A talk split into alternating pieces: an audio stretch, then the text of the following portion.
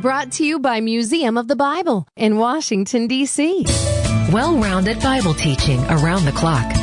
On the Way, 101.1. Current events, personal values, political and social issues, technology, wars, and tensions. Join us for the next hour to discuss and learn how the things happening in our world today point to God's prophetic word as signs of the times.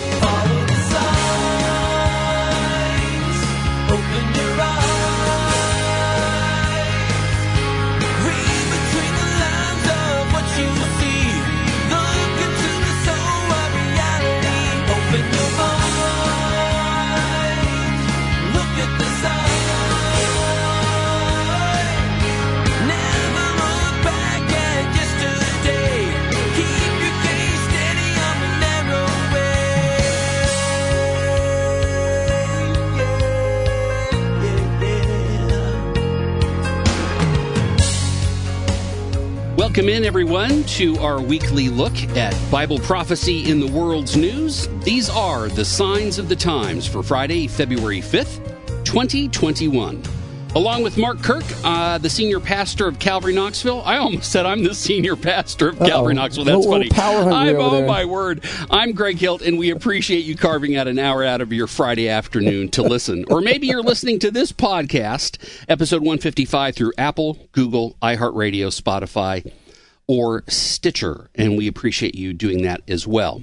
Uh, so, Pastor Mark, you having a good day? Having a great day. Okay. Great day. That is always good to hear. Yeah. We've got lots of good articles to get to, but before we do that, you've got mail. We have a great listener question that came to us from Lauren. Uh, Lauren used our brand new website, thewaymedia.net, and so we invite you to do that as well. That is the new home for Signs of the Times, and the signs.org will eventually just redirect you there anyway. So you might as well get that. Remind them of the app. And, and, I was going to say, or you could take Signs of the Times on the go with you. Yep. Uh, just download the Way Media app. You can search for that on the uh, Apple App Store or the Google Play Store yeah. uh, available, and hopefully some other things uh, coming in the very near future. I'm not going to let the cat out of the bag, but once we got those nailed down, yeah. just more exciting ways that we can reach people with the Word Fun of stuff. God. Yes. Yeah. Anyway, in our new uh, listener question form, uh, we have the opportunity to ask where people are listening from. Right. It's not required for you to do that, but it's always uh, uh, fun for us to know where our listeners are coming from. And Lauren lives in Virginia. And Lauren's question, Pastor Mark, is about the feasts of Israel. Right. She says, I've been doing some research about the feasts of Israel and how four of those feasts were fulfilled when Jesus came the first time. Mm-hmm. The fifth feast, the Feast of Trumpets, seemingly aligns with the rapture. If I understand correctly, in the Jewish calendar, the Feast of Trumpets aligns with Rosh Hashanah, to resemble new beginnings and the new year. This occurs every September. While we won't know the day or the hour of the rapture, can we look with anticipation to September that Jesus may be coming then? Yeah, it's a great question. Great question. And, and, and Lauren, really, you're very, um, you know, studying the feast, and that's um, fantastic. Yeah, it is. You never hear, right. you never hear about that. Yeah, but you're right on. And so I want to take a minute to kind of just briefly talk about the feast, and then get to your question because it's a great question. And as always, whenever there's a question, there's a lot more out there who have the same question. The feast of Israel, we now know. Are a prophetic picture of the end times. How do we know that? By looking back. You know, we didn't know that when God gave them course, you know, we weren't here, but you get my point. They didn't know that when God gave them to Moses um, because they were just uh, markers, if you will, memorials of a celebration of each of these events to remind the nation of Israel of what God had done for them. And, and we need those reminders. And so, but now we know looking back, the feast actually represent um, really moments in time of, of what God is doing prophetically. And we see a picture of the feast all the way through to the end of Jesus Christ coming back in the second coming. So you're exactly right about your observation. And so let's work up to yours in the seven feasts and discuss each one and when they were for, uh, were, were fulfilled. um, Easy and, for you to say. Yeah. Um, and you find it in Leviticus chapter 23. And in Leviticus chapter 23, it talks about the feasts of the Lord. And it's interesting. Some of them, it's interesting. They're called the feasts of the Lord. But really, the first one is almost, it's not really even a feast. Um, it, it, it's the Sabbath day, but they consider that one of the feasts of the Lord, the Sabbath being established. Um, and so that's the very first one. He talks about here are the feasts that they'll follow. He says there in verse 3 of 23, six days, uh, six days work shall be done. But the seventh day is a Sabbath of solemn rest, a holy convocation. You shall do no work on it uh, uh, on, you know, for the Lord in all your dwellings. And so it's just a day of rest, but it's it's included in the feast of Israel. Uh, interest, interestingly enough, now again, it is an ongoing thing for the Jews, but really the feast was fulfilled uh, when Jesus came. The Sabbath was fulfilled because the Bible tells us in the New Testament He is our Sabbath, He is our rest. So that was really fulfilled when He came to be our Savior, to be our Sabbath. That one was fulfilled at that moment. And then you go on to the Passover and unleavened bread. Uh, the the feast here of the unleavened bread and the Passover, they're kind of closely linked together. Um, and really, I mean, uh, uh, almost one and the same. You have unleavened bread and the Passover right afterwards. And in unleavened bread, it was this whole picture of getting rid of all the leaven out of your life. Leaven is a picture in Scripture of sin. And so the Lord said, remember a little leaven, leaven's the whole lump, is what the scripture says. That's rather what Paul said. But the Lord said, again, beware of the leaven of the Sadducees and Pharisees, their false teaching, if you will. So there's that whole picture of it being sin. So when the Lord went to the cross, he paid for our sins. That was unleavened being fulfilled, if you will. And then, of course, the sin's taken away. Then it runs right into, immediately after that, the Passover. Jesus Christ was our Passover lamb. So now we saw unleavened fulfilled through what Jesus did on the cross. We saw the Passover fulfilled in what Jesus did on the cross. Three days later, if you again go on in the chapter, you'll find there was the uh, Feast of Weeks, they call it. Uh, Feast of First Fruits, rather. I'm sorry. Feast of First Fruits. And that's where they would bring from their fields when the first crops came up. They would cut the very first of their crops, bring them to the temple to the priest, and offer them. And it was a first fruit offering we see three days after the Passover, Jesus resurrected from the dead, the Bible says, as the first fruits for all who will resurrect. So now we had Jesus fulfilling the Feast of First Fruits in the resurrection from the dead three days later. And by the way, note this on each of these, they happened on the very day and the very moment that they were uh, uh, supposed to happen. So unleavened was fulfilled on unleavened, Passover was fulfilled on Passover. Uh, Feast of First Fruits was fulfilled on Feast of First Fruits. So it's important to note that as we look at these uh, and, and kind of run down this line on them, because the next one you come to is the Feast of Weeks. And that, of course, is the one we call the Feast of Pentecost. And this came, again, uh, seven weeks later. Uh, you'd have the Feast of Pentecost, and it was when the full harvest had come in. Remember, you had first fruits, and they offered the very first sprigs that were coming up. Then you had the actual crop coming in, where they would go and harvest the crops. And that was the celebration that God has been faithful to give us everything He said He would. Here's the crop, and now we're having the harvest. Well, what's interesting about that is what happened on that particular date of the Feast of, uh, of you know, weeks, if you will, when the Feast of Pentecost. On that very day is when the Bible says the Holy Spirit was poured out on the church, and the church was born. So again, fulfilled on the very time of that feast. So you're right. The first ones have been fulfilled here right down the line. Uh, and on the time they were supposed to be fulfilled. So when you see that pattern, and now we look back prophetically, we recognize God is doing something here following this pattern of fulfilling these feasts prophetically, and He's doing it in the same order they are given and literally at the time they're supposed to be. So this is very exciting because the next one does indeed uh, come in the fall. That is the uh, Feast of Trumpets, the one you're talking about that you've asked about here in this question. And that means prophetically the next feast to take place because these first ones have now been fulfilled. They're done. You check them off the list. The next one to be prophetically fulfilled is the Feast of Trumpets. Now, what's what was the Feast of Trumpets? Again, it was in the fall, and it was typically in September. I don't know if it ever falls outside of September. I need to maybe check that. It, the reason I say that, uh, uh, Lauren, is that the Jewish calendar, the religious calendar, works on a 30 day rotation. It's not your normal calendar like the uh, civil calendar. They, they have a civil calendar so they can be in line with everyone else in the world on their calendar. And then they have what they call a religious calendar is based on what God told them they would function as a nation. So on the religious calendar, yes, September is pretty much when this falls and it's the Feast of Trumpets. Now, what's interesting about the Feast of Trumpets, the next feast in line, it's a very mysterious feast. Even the rabbis back in that day and today will tell you we don't really know what this feast is for. We don't know what it represents. They don't understand. Now they have a series of trumpet blasts that they blow. And there's multiple trumpet blasts that they blow throughout this time of the Feast of Trumpets. And when they come to the last trumpet of the Feast of Trumpets, then at that point they are to all have a convocation and worship the Lord and praise the Lord and, and you know just stop what they're doing so to speak and and and praise the Lord and worship him.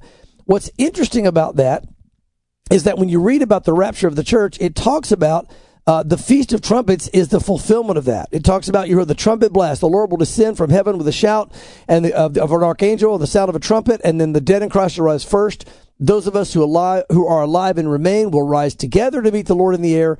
And so that's when the Feast of Trumpets will be fulfilled. So yes, it does represent something prophetic. It does represent the rapture of the church, I believe, and it is the very next feast to take place. What's another exciting thing about that is that what that means is before the other prophetic feasts can be fulfilled, we have to be raptured. The rapture of the church has to take place before these other fulfillments. And that's exciting in, in knowing that it's kind of holding things up from moving forward, which means we're that much closer, and God's got to deal with that one before we move on. Now, getting to the question, and let me go on with the other two feasts, and then we'll get back to uh, will this necessarily fall in September? The next one after that is the Day of Atonement. And the Day of Atonement was the feast where once a year the high priest would go into the Holy of Holies and he would offer blood on the um, altar and then also inside at the Holy of Holies at the um, Ark of the Covenant. He would offer the blood for the whole nation as a whole. And so if God accepted that offering, the nation was forgiven. If God didn't accept that offering, the nation was to face God's judgment. So the priest would have to first get himself clean. Then he would go in, make his own sacrifices for himself. Then he would go in and make that offering. And so basically it's what we would call a feast of, of payday. And that is if you don't, if, if you don't let God pay for it by blood, if you don't repent and let the blood cover it, you're going to have to pay for it. Now, what does this feast represent? This represents the great tribulation which is the next thing to happen after the rapture of the church. And why do I say and call it payday? Because here's how this works. If mankind, if we let the blood of Jesus Christ wash us clean of our sin and his blood pays on the Ark of the Covenant, so to speak, what he did on the cross, the sacrifice that he made for us, it's a done deal. We're forgiven, no judgment coming. But if we choose to pay that ourselves, if we reject what he's done on the cross and we don't receive what he's done on the cross and his blood, then we have to pay it, which means those will be left behind who don't let his blood pay for them. They'll be left behind when the rapture happens. And now, you know, it's like, okay, you didn't let me pay for your sin. Now you're going to pay for it. And he starts pouring out his wrath that they might pay their own fee, so to speak, for the sin. Um, of course, people will be getting saved during that time, but that's the picture of what's happening there on the Day of Atonement. Then the last feast, uh, again, lines up perfectly prophetically because we know that after the rapture of the church, and then after the Great Tribulation, or payday, if you will, comes the Feast of Tabernacles. And that speaks of God living among us. Uh, when they had, again, traveled through the wilderness, the Bible tells us that God tabernacled among them. He lived among them. So Again, what does this one represent and when will it be fulfilled? It represents the second coming of Christ. He will come to the earth. He will tabernacle among us. It will be fulfilled at that moment. And thus all seven feasts, which is interesting. The number seven is the number of completion in scripture. All seven feasts will then be fulfilled. Jesus will be ruling and reigning from Jerusalem. Will be ruling and reigning with him. And now you have the fulfillment of all the feasts and that prophetic picture of how they line up. Now, we, I think we needed that background before we jump into the question a little more in more detail about will it, you know, occur in September. I personally believe it will occur right around the time of the Feast of Trumpets and probably actually on the time of the Feast of Trumpets. But let me give this a caveat. I don't know that we know exactly when that day is going to be. And Jesus said, nobody knows the day or the hour. And you might be thinking, but wait, we do know the day. If we know, look at the Jewish calendar, what it's going to be. Here's my point. I don't think the Jewish calendar is exactly correct. I don't think the Jews know when that day actually falls because you would have to be able to go back um, to Adam and Eve in the garden and do the 30 day calendar and know how to do that to have the exact day that September that it falls on because the way the calendar rotates. But I still believe it will be at the time of the Feast of Trumpets of what that accurate day is on God's prophetic time clock. We just won't know it. So we won't know the day or the hour. But he did say we should know the season And so I do believe the season will be around September. I do believe the rapture will happen sometime around there. I may be wrong on that. We need to be ready at any moment. He may make us think it's going to happen then because he wants to come today. And he said nobody will know, so he may surprise us. So don't depend on it being in September. That is, if you're out there listing, not Lauren, but others out there listing, and they, well, I've got at least till September. Let's party up, and then I'll get right at the first of September. No, it doesn't work that way. He may come any moment. But yes, I do believe, Greg, personally believe it's going to be right around and at the actual time of the Feast of Trumpets. And that could line up against our Gregorian calendar, maybe at the end of August or in October, depending on how that time shifts yeah. in relation. And also, too, I was thinking about when you shared about the, the Feast of Trumpets. Isn't the actual execution of that feast dependent upon the high priest that year to actually determine when to blow the trumpet? Because because part of that feast is kind of like this. It it's like when you hear the trumpets. Yeah that is but but the determining of when the trumpet blows. Yeah i'm not i'm not sure. Maybe you're right on that one. I don't know if i remember that specific detail. Maybe i've even studied that in the past and don't remember that greg as far as that detail. But i do know there is a time frame when it's to happen within this time. Yeah. And they do again have all these different trumpet blasts that blow. And um, and so I don't know the specifics. You know, there's it's hard to sometimes get all the details about these feasts, even when you go to guys like Edersheim and these Jewish yes. historians. Yeah. As far as the timing, all I know is for sure, all I know is is that on the Feast of Trumpets, it is the most mysterious feast of them all. Right. They don't exactly know what it represents or why it's there. Um, and yet they know that it represents this trumpet blast, and at the final trumpet blast, everybody comes from a congregation to worship the Lord, even as the trumpet blast is going to be, and we're all going to congregate with Jesus in the clouds in the air, and um, and then we go to be with Him until the other feasts take place. So um, it, it is kind of a mysterious um, to the Jew, very mysterious, a little bit mysterious to us, even though we know what it represents. Again, we don't know the day or the hour, but I do think we will know the season. And I do believe, because of God's pattern, that it's going to be right around that actual time of the real Feast of Trumpets. But I run a risk on that in two ways. Number one, like I said, I don't think you can nail the de- the day down. I think there's a reason because of the calendars and really knowing what the you know the flood messed and what everything it up. and what it represents. Yeah, yeah. So so it's it's kind of hard to nail that down. Plus, you also you know want to be careful. The Lord said, "I'm coming at an hour you do not expect." He's very specific to say an hour you don't expect, coming at a time you don't expect, um, coming at a day you don't expect, or whatever. But he doesn't say we won't know that it's a certain feast or a certain you know moment. So I do think we need to be ready. I think we need to be excited and anticipatory around that feast time in September. But at the same time, I think it's a mistake to limit God to say he can't come anytime except then because that might be a surprise we're going to find out. There may be more mystery to this feast than we know, and it might happen at a different time than would normally normally happen. You know, one of the things, Greg, that came up just recently, uh, somebody asking me about or talking about rather the mid trib position of rapture or whatever. Um, and there's a lot of reasons that I don't believe that's possible. I, I'm going to touch on one just briefly this Sunday as we recap things. Um, you know, as far as that goes, because nobody knows, you, you can't know the day or the hour of when that's going to be. Yeah. And we can't know when the rapture is going to be. But at the same time, we have to have this awareness that, you know, he said, if anybody says I'm delaying my coming, that's a wicked servant. Mm. So I don't want to say, I don't want to be called a wicked servant. So I don't want to say that for sure the rapture can't happen until September because then in essence I would be saying he's delaying his coming. I can't say that. He could come right now. And that's another reason that I object to the mid trib and the post trib because the only position you can take on mid trib and post trib is he's delaying his coming. You have to take that position. You have to say, I believe the Lord is delaying his coming until the mid trib, or I believe the Lord is delaying his coming until the post trib at the very end. The problem with that is you're putting yourself under that definition of the wicked servant because it's the wicked servant that says the Lord is delaying his coming. So I'm never going to put myself there. I'm not saying that people that are putting themselves there know they're even doing it. I don't know they've thought it through, but that's a place I'm never going to go. And even with a question like this, I personally believe it will be sometime in the fall because of the other feasts and the pattern that the Lord has followed. But am I going to say that it couldn't be today? No way, because I'm not going to be under that category of the wicked servant. you know, all the feasts are very exacting in terms of their time, with Yes. the exception of the Feast of Trumpets. That's so right. It it fits in prophetically. Pastor Mark, if you can uh, mention to our listeners what book of the Bible, if we've piqued some interest in people studying Yeah. about the feast, um, where can they go and read in the Old Testament, Yeah. in the Pentateuch, and uh, and maybe a companion book that's uh, absolutely that that it Yeah. goes into a lot more of the the detail in terms of the culture and stuff to supplement what the word is saying. Absolutely. I'll give you some scripture in two books. Number one, what we just looked at, and I didn't read all of it, I just touched on the headlines, but Leviticus chapter 23 it talks about the feast.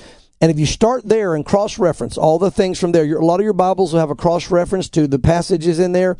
If you've got what's called the Treasury of Scriptural Knowledge, if you don't, look up online a book called Treasury of Scripture Knowledge. You can look it up online and actually look up words or look up different passages and find everything that relates to Leviticus 23. But that's your main chapter on the feasts as far as how they're to be done. And that's what we just covered. And that's, again, the layout of the order of them and, and how they fall and where they are. The books I would recommend, again, a man by the name of Edersheim, a Jewish historian, saved Jewish historian, Alfred Edersheim, does some fantastic works. He's got a great uh, Jesus Christ, uh, Jesus Christ the Messiah, or the times, the life and times of Jesus the Messiah is the actual name of the book. It covers the Gospels. That's a fantastic gospel book if you want to get good historical background. But he also does one called The Temple and um, um, and Jewish social life. So look up Alfred Edersheim. The Temple would be the main one you would want because it talks about the priests, their duties, what they did in the feast, how they did them. Again, you don't get every detail about it, which I, I don't. I wish I knew a book that went into greater detail on mm. some of these. I've done a lot of research on the feasts and on the priests and, and you know the, the temple obviously read that and done other you know studies and stuff it's hard to get every detail i seem to find them in different places i can't i don't know of one that brings it all together in that full picture and there may be one out there i wish i knew about it because i'd probably buy it as well but the temple is going to be a fantastic book for you to get lauren and anybody else that has interest in things like the feast or just jewish uh, temple life really Yeah. and how things operated. And then um, uh, Jewish social life, Edersheim as well, gives a lot of great background on how they lived their life, what they did, and it really brings to life a lot of the things Jesus said, and a lot of the, you know, you get a picture of, of what it meant when he said certain things. You it, you read the passages about how they operated socially, and it makes a lot of sense. So yeah, Leviticus 23, the temple, and Jewish social life would be some great resources if you want more study in that, and it's a fascinating study. Yeah. I've got a follow up question because you mentioned the, the Feast of Tabernacles and what that represents prophetically, which Yes. is the millennial reign. That's right, thousand year reign. and it just hit me after the seven years of the Great Tribulation and essentially the judgment. Yeah. And you would think at that point we could close the book and just hang out in heaven. Right. But yet, God is going to continue to sustain the earth for another thousand years. Right. With Jesus ruling as the king, why is that? Why not just if we've dealt with sin and all of that and he's come back, he's taken care of the devil and his fallen angels. Um, and I know that they're temporarily taken care of for the thousand years and then permanently taken care of at Right. the end of the thousand. But why not just permanently take care of it then? And let's be done with all of it. Yeah. What is what is God wanting to do during that thousand years? Right. Well, there's a lot of things he wants to do beyond what I'm going to mention here, Greg. Um, but I'll say the main key here is that God made a promise to his son in Isaiah chapter 9, verse 6. And this comes back to the famous Christmas verse we always think of.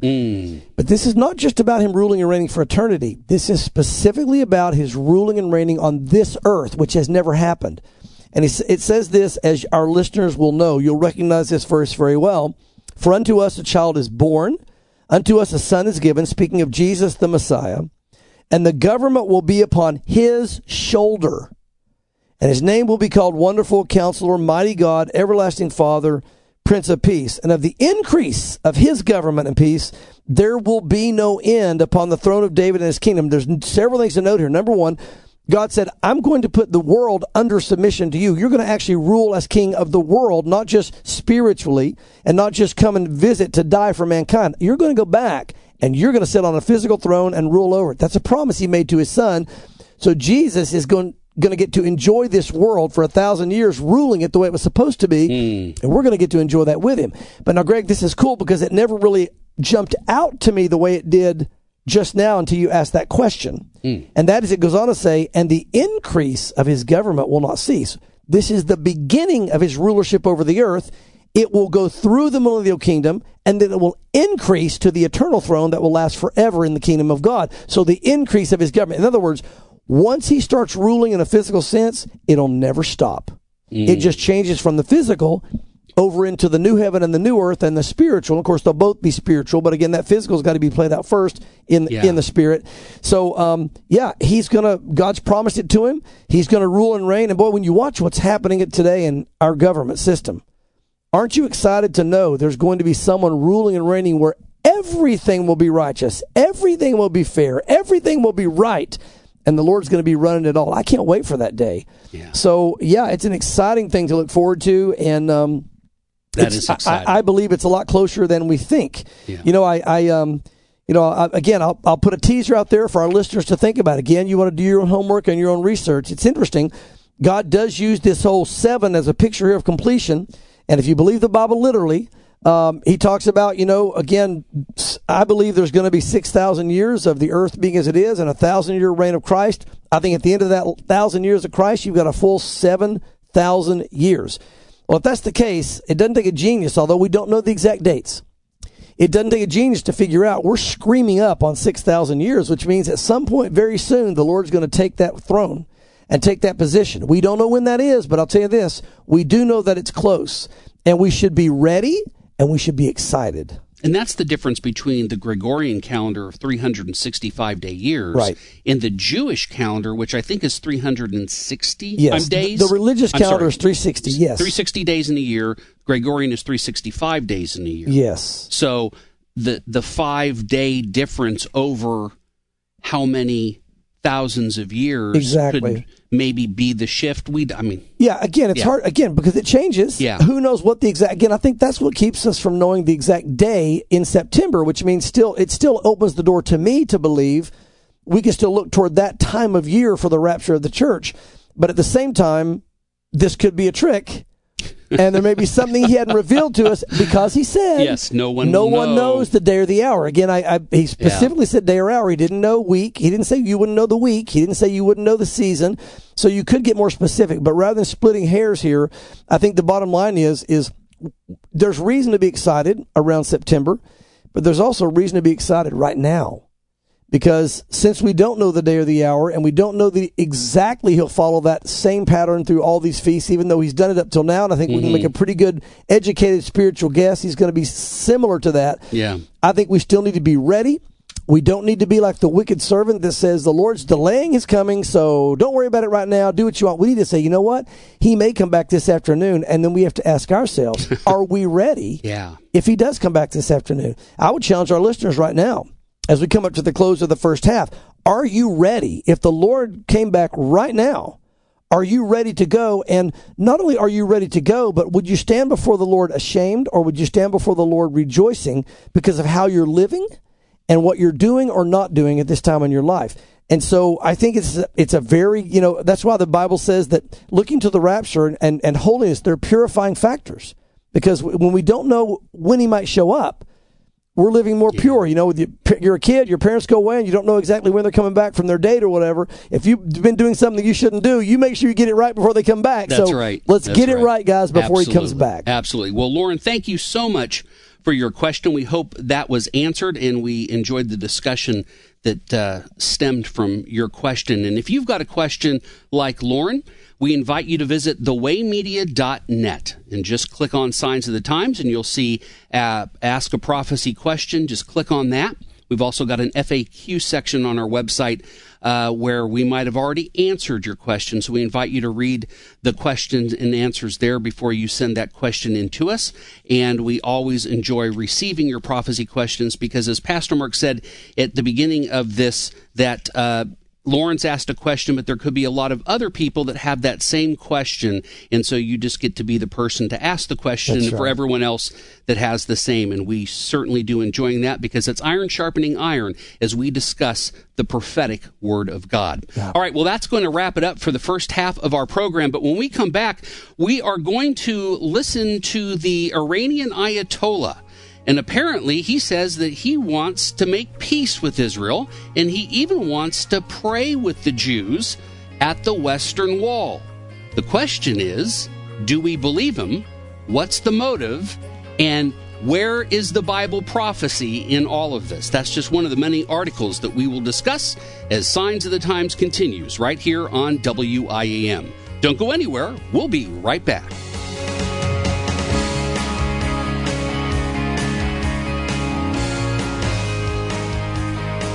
WIAM LP 101.1 FM, Knoxville. If you're in debt, it's tempting to think that simply borrowing just a little more will solve your problem. Hi, I'm Chuck Bentley with My Money Life from Crown. Today, Crown's founder, Larry Burkett, says that becoming debt free actually takes a lot of work. Many times, by the way, in working with a family that's in debt, let me just kind of give you a set of principles in case you're working with anybody. Don't give them any money. You find out how they're spending their money first. So first thing we do is have them develop a budget, and we'll take a look at it that shows us exactly what they're spending. The second thing we do is find out exactly what they owe. Then we take all the creditors and we order them by percentage, you know, the largest to the smallest creditor. We take their budget and try to shrink down their spending to a point where they can make it but not spend frivolously. Now, we don't cut out everything in their budget. We don't cut out savings. You've got to have a savings account, or you're going to be right back into debt. We don't cut out entertainment and recreation because you cannot go through an entire year with no entertainment and recreation in your budget. We just reduce them down to a reasonable amount.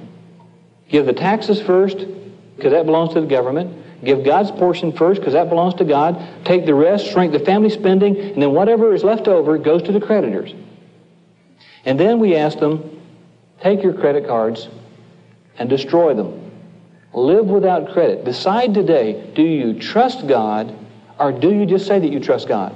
Because from this point on, you're going to put your impulses, your indulgences, even your necessities under God's hand. If you're struggling with credit card debt and unable to give as you desire, I recommend Christian Credit Counselors. They can create a debt management plan just for you. For more information, call the Crown Helpline 800 722 1976 or visit online at crown.org slash ccc. A moment of grace with Ed Taylor. What Tobiah, or what we have seen, what fleshly, what you know it's not from God, you know it's not for Him, you know it. What has what Tobiah has wormed its way into the center of your life? What's cluttering your life from living fully in the Spirit? And it's been said that many, many believers have so little room for the work of the Spirit of God because they've allowed so many other things to crowd into their lives. So many fleshly things. Church, I beg you, consider this and rise above. You don't want to settle for low fleshly living. For more biblical encouragement to help you grow deeper in your love relationship with Jesus, visit edtaylor.org. Again, that's edtaylor.org. A Moment of Grace with Ed Taylor is a presentation of Calvary Aurora.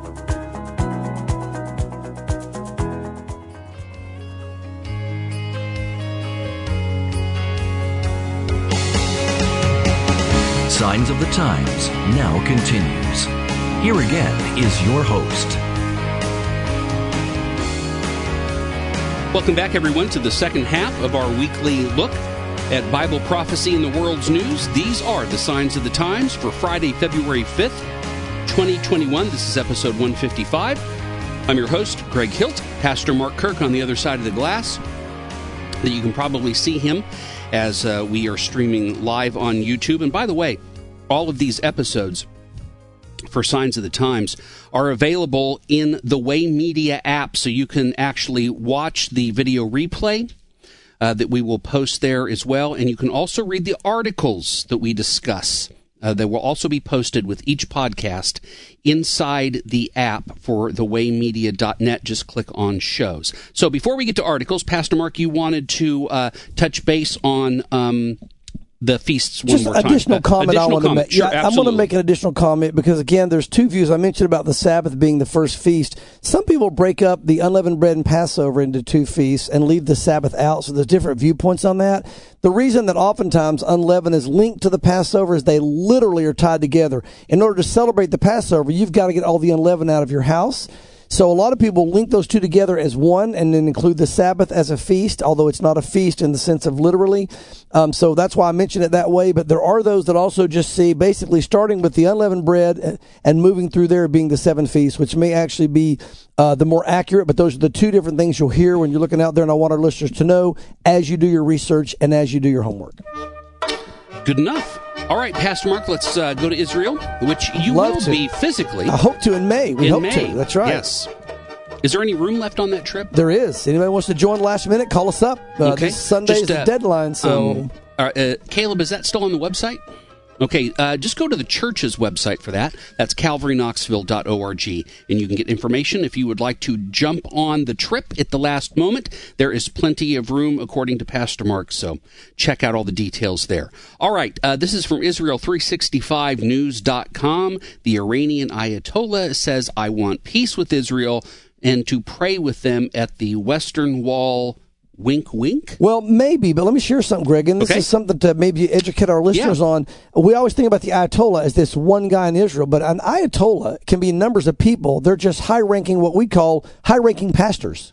Would be Oh, I always thought that was like the president of the. No, they're like oh. ayatollahs. Oh. They're like ayatollahs over in Iran. Interesting. So this is a specific Iranian ayatollah, and it says his name is Abdul Hamid Musumi Tehrani. Uh, he's a prominent cleric, or we'd say prominent pastor in the way we view things. He was already considered an iconoclast in Iran, iconoclast rather in Iran, but he broke several major taboos this week, leading to the official removal of his title. So he's no longer called over there an ayatollah because oh, so of he's this. a rebel. He's been snubbed. The very public snub of the Islamic regime. Uh, Masumi Tirani was interviewed on Israel Channel 12 News last Monday. This guy, I don't know that he's a believer, but this guy's open to the things of God. Hmm. In the, he wouldn't have been on Channel 12 with Israel. In the interview, he called for peace with Israel, telling other ayatollahs, and I quote, stop inventing enemies that do not exist. Uh oh. I wonder if this guy got saved and is an That undercover sure believer. sounds like I mean, it, it's right? really is. Yeah, he insisted that, and I quote: "The Iranians and Jews have many years of friendship. I have not met any Iranians who had a negative opinion of Israel. We have a problem not with Israel and not with other countries of the world." He added. Got a problem with or we don't, sorry, we don't have a problem. Uh, not with Israel and not with any country in the world, he added. I'm sorry. He was asked if he feared for his life as a result of the interview, to which he replied, I've been speaking clearly for 20 years.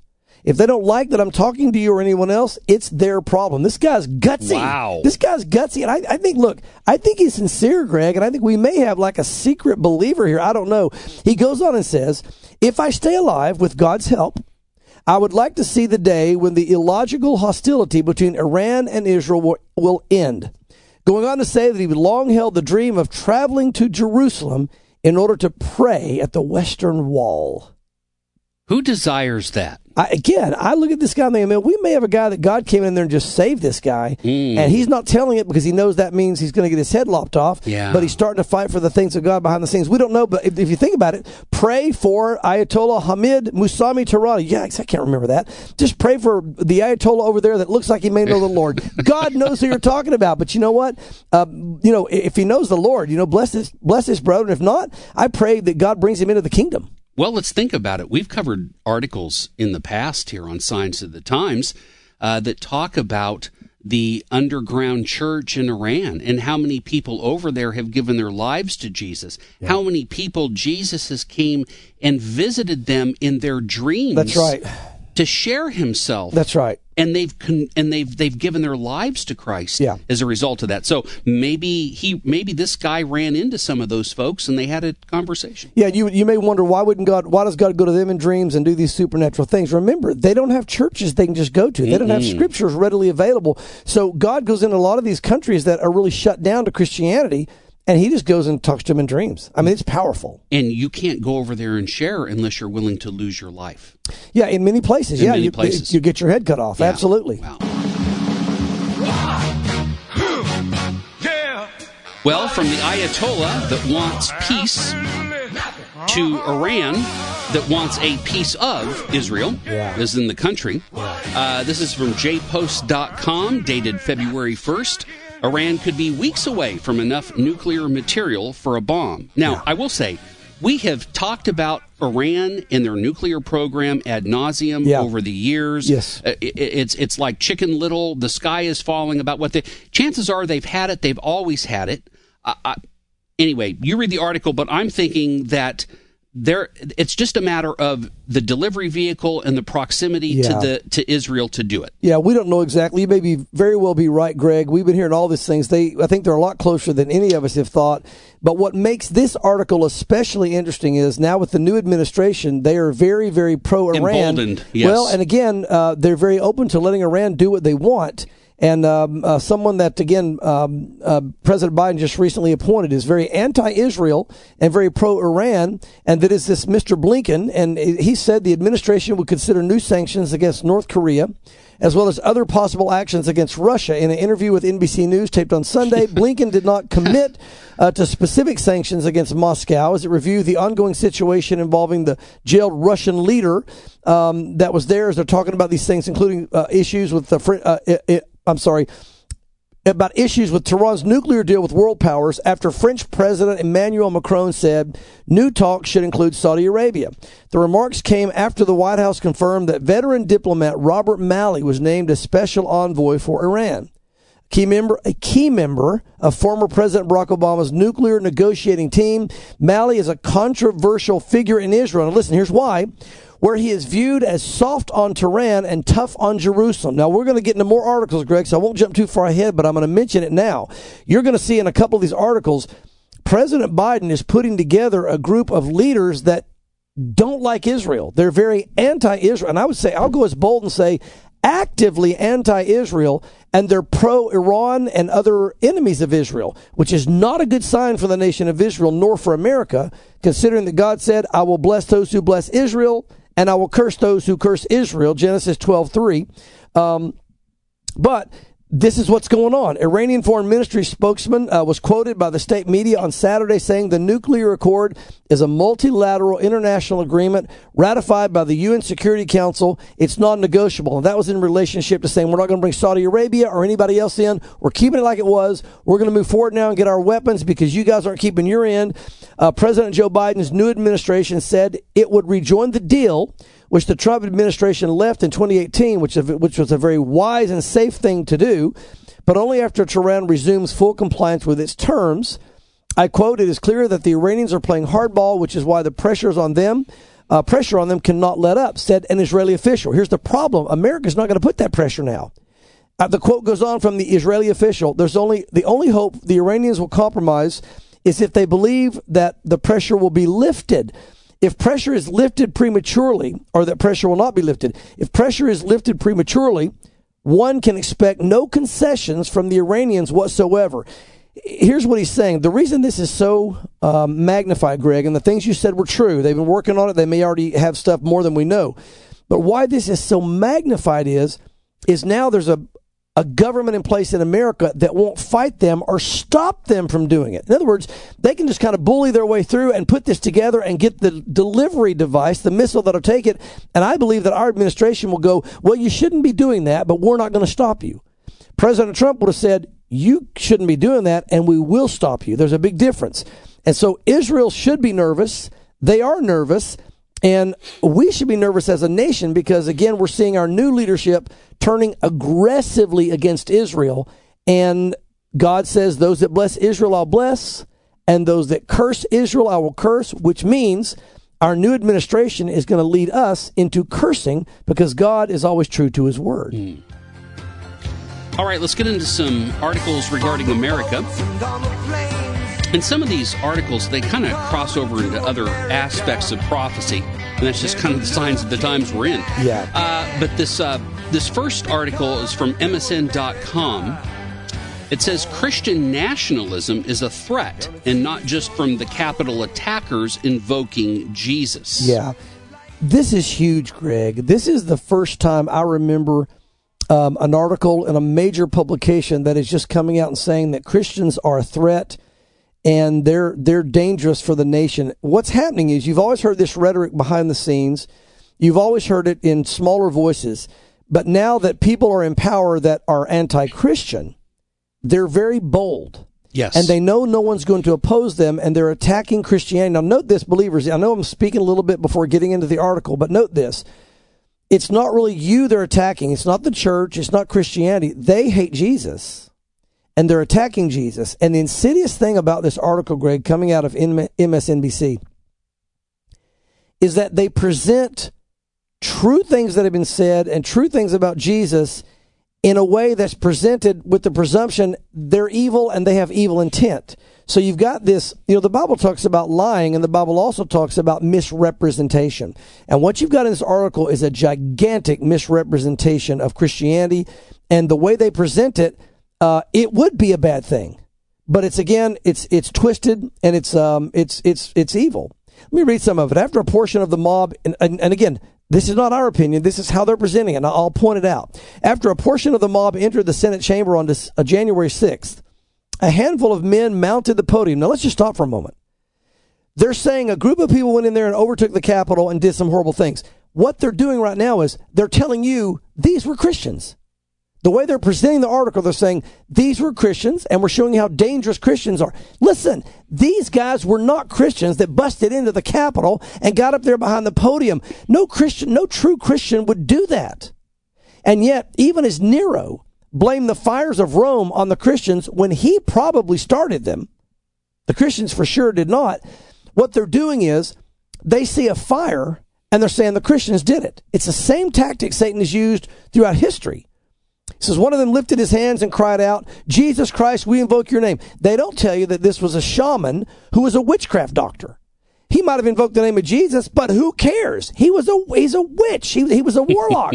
this guy was a shaman. Uh, Jacob Chansley from QAnon Shaman, he calls himself. He's the guy that was wearing the you saw the the the looked like a bull or whatever, the bare chested with the horns. I don't know if you saw any of that when these guys invaded the Capitol uh, you know, wearing these white supremacist tattoos, etc. So what they're doing is they're saying, here is a Christian.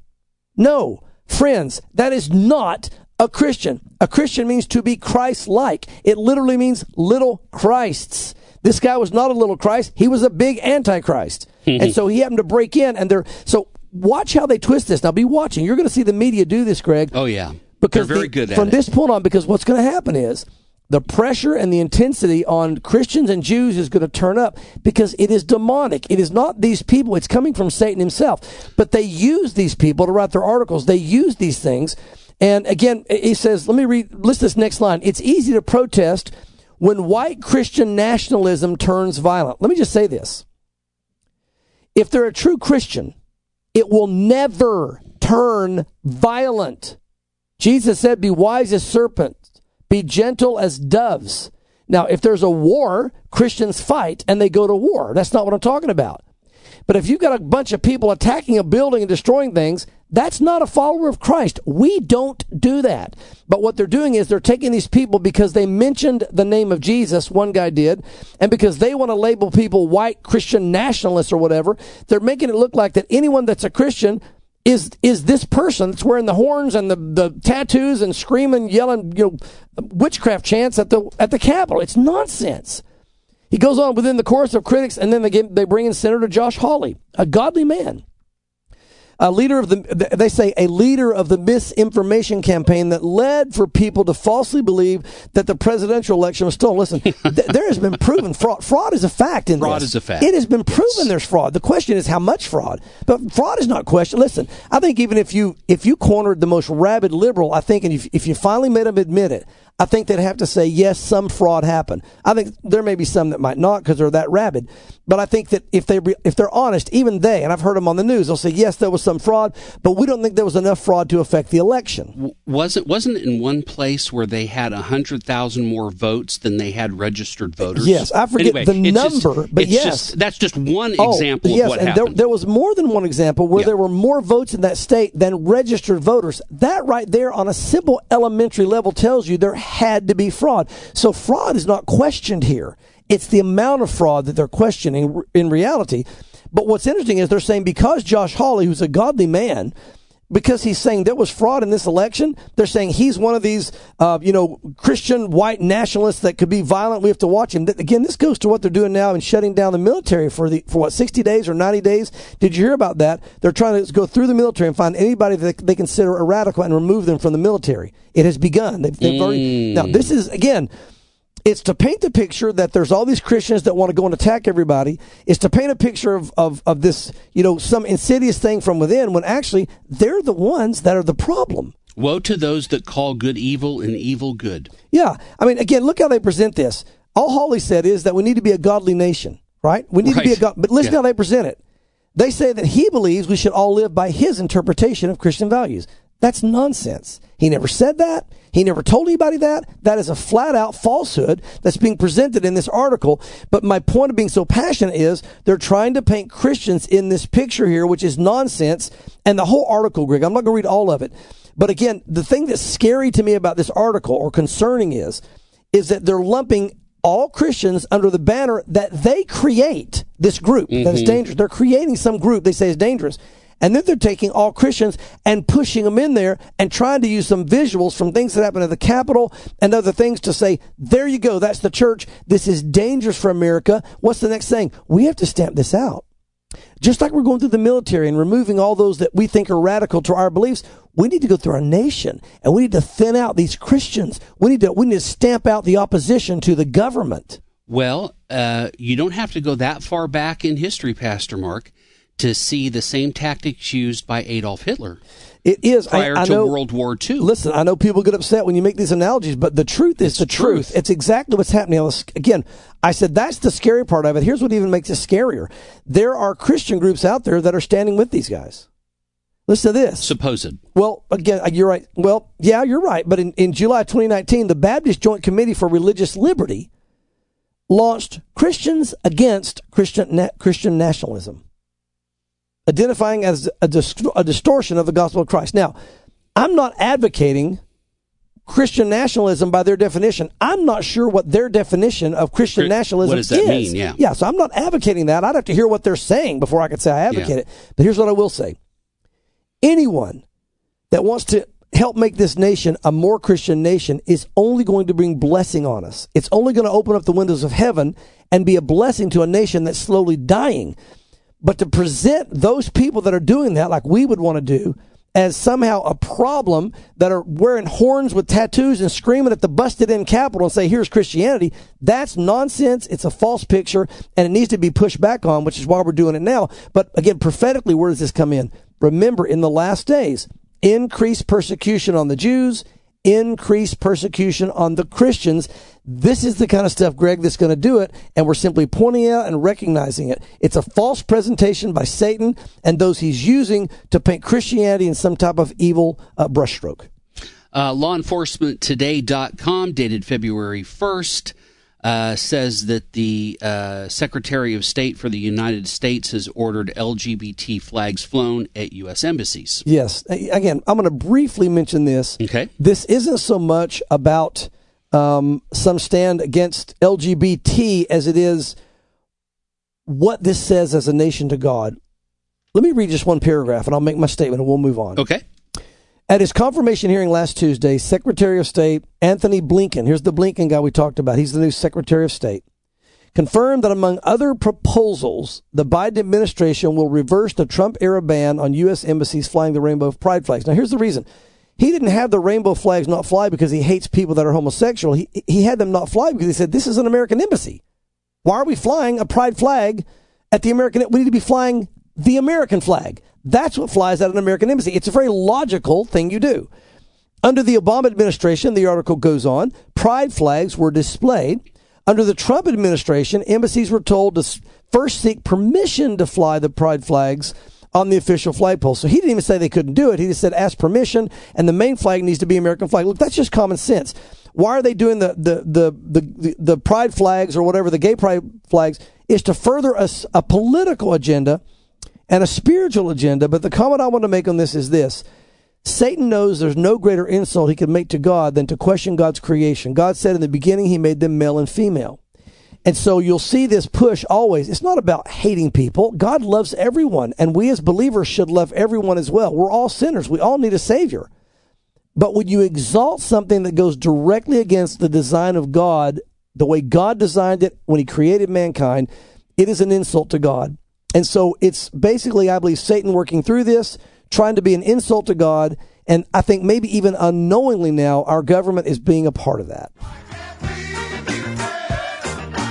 As we look at growing anti Semitism, speaking of hatred of the Jews and Christians, uh, Breitbart.com is reporting that um, a uh, former anti Israeli activist, Maher Bitar, has now been appointed to the role of senior director for intelligence programs Yeah. at the National Security Council. Now, again, I'll read some of this, but I, I wanted this senator to point this out. President Biden is building a group of people that hate Israel to be those that are connected to Israel and those that are surrounding him in his administration.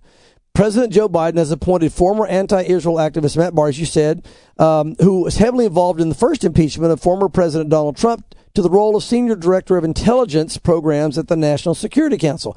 I'm, and I quote, I'm thrilled to see him in his new post, though we will certainly miss him on the committee. House Intelligence Chairman Adam Schiff said to Politico, I can't think of anyone more suited to the role than Maher. As Schiff's top legal advisor, Bitar, who's a Palestinian American, there's your key, helped steward the impeachment process against President Trump.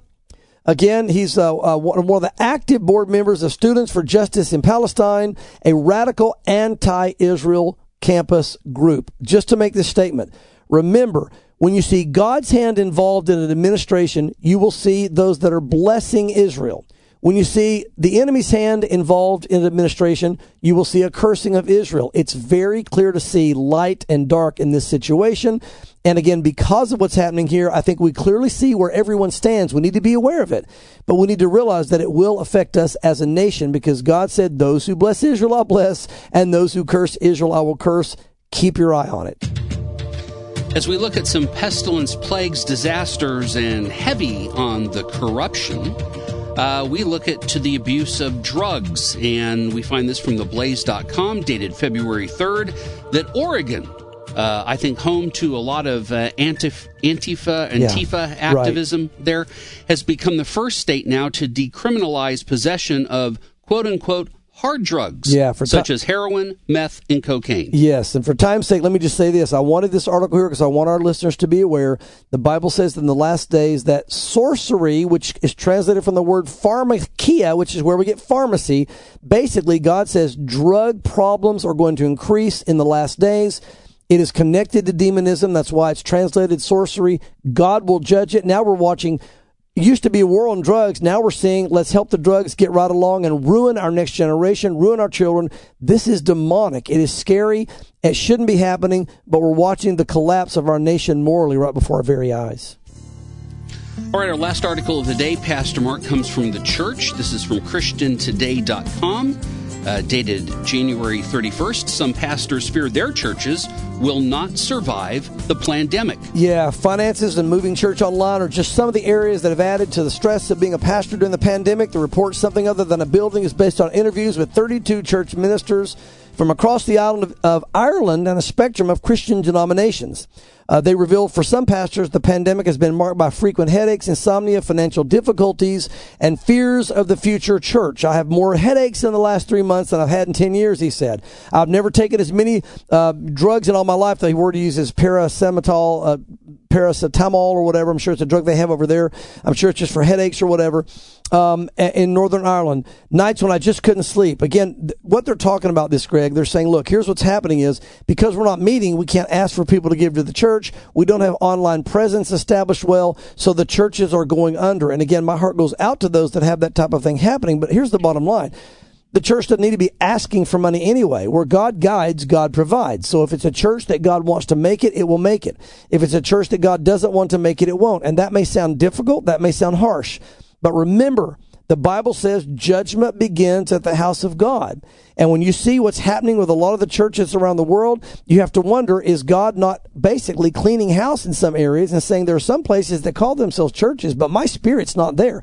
I'm not saying it's these churches mentioned here. I'm simply saying Um, God is the one in control of his church.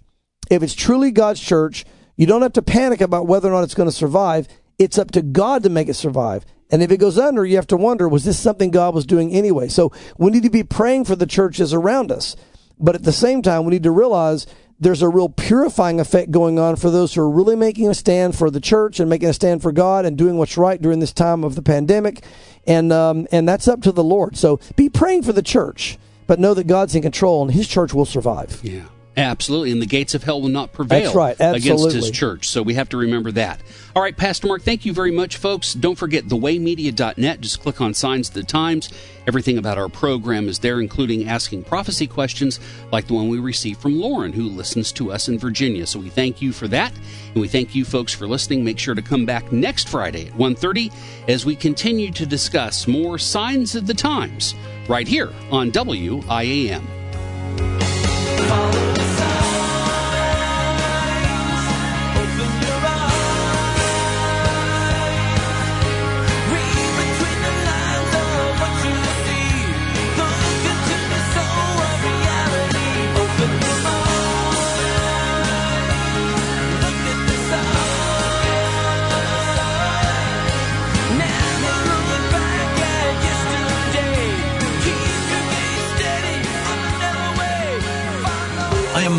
Skin, bones, and an odd collection of muscles. I am more than a father, son, or employee. I am less than the best, but more than I've been, and I always had help. Lots of help. The God who made me makes me more. He gives great gifts. He shares more than I can accept, loves more than I deserve, and He's leading me to a perfect future. I am who I am because He is who He is.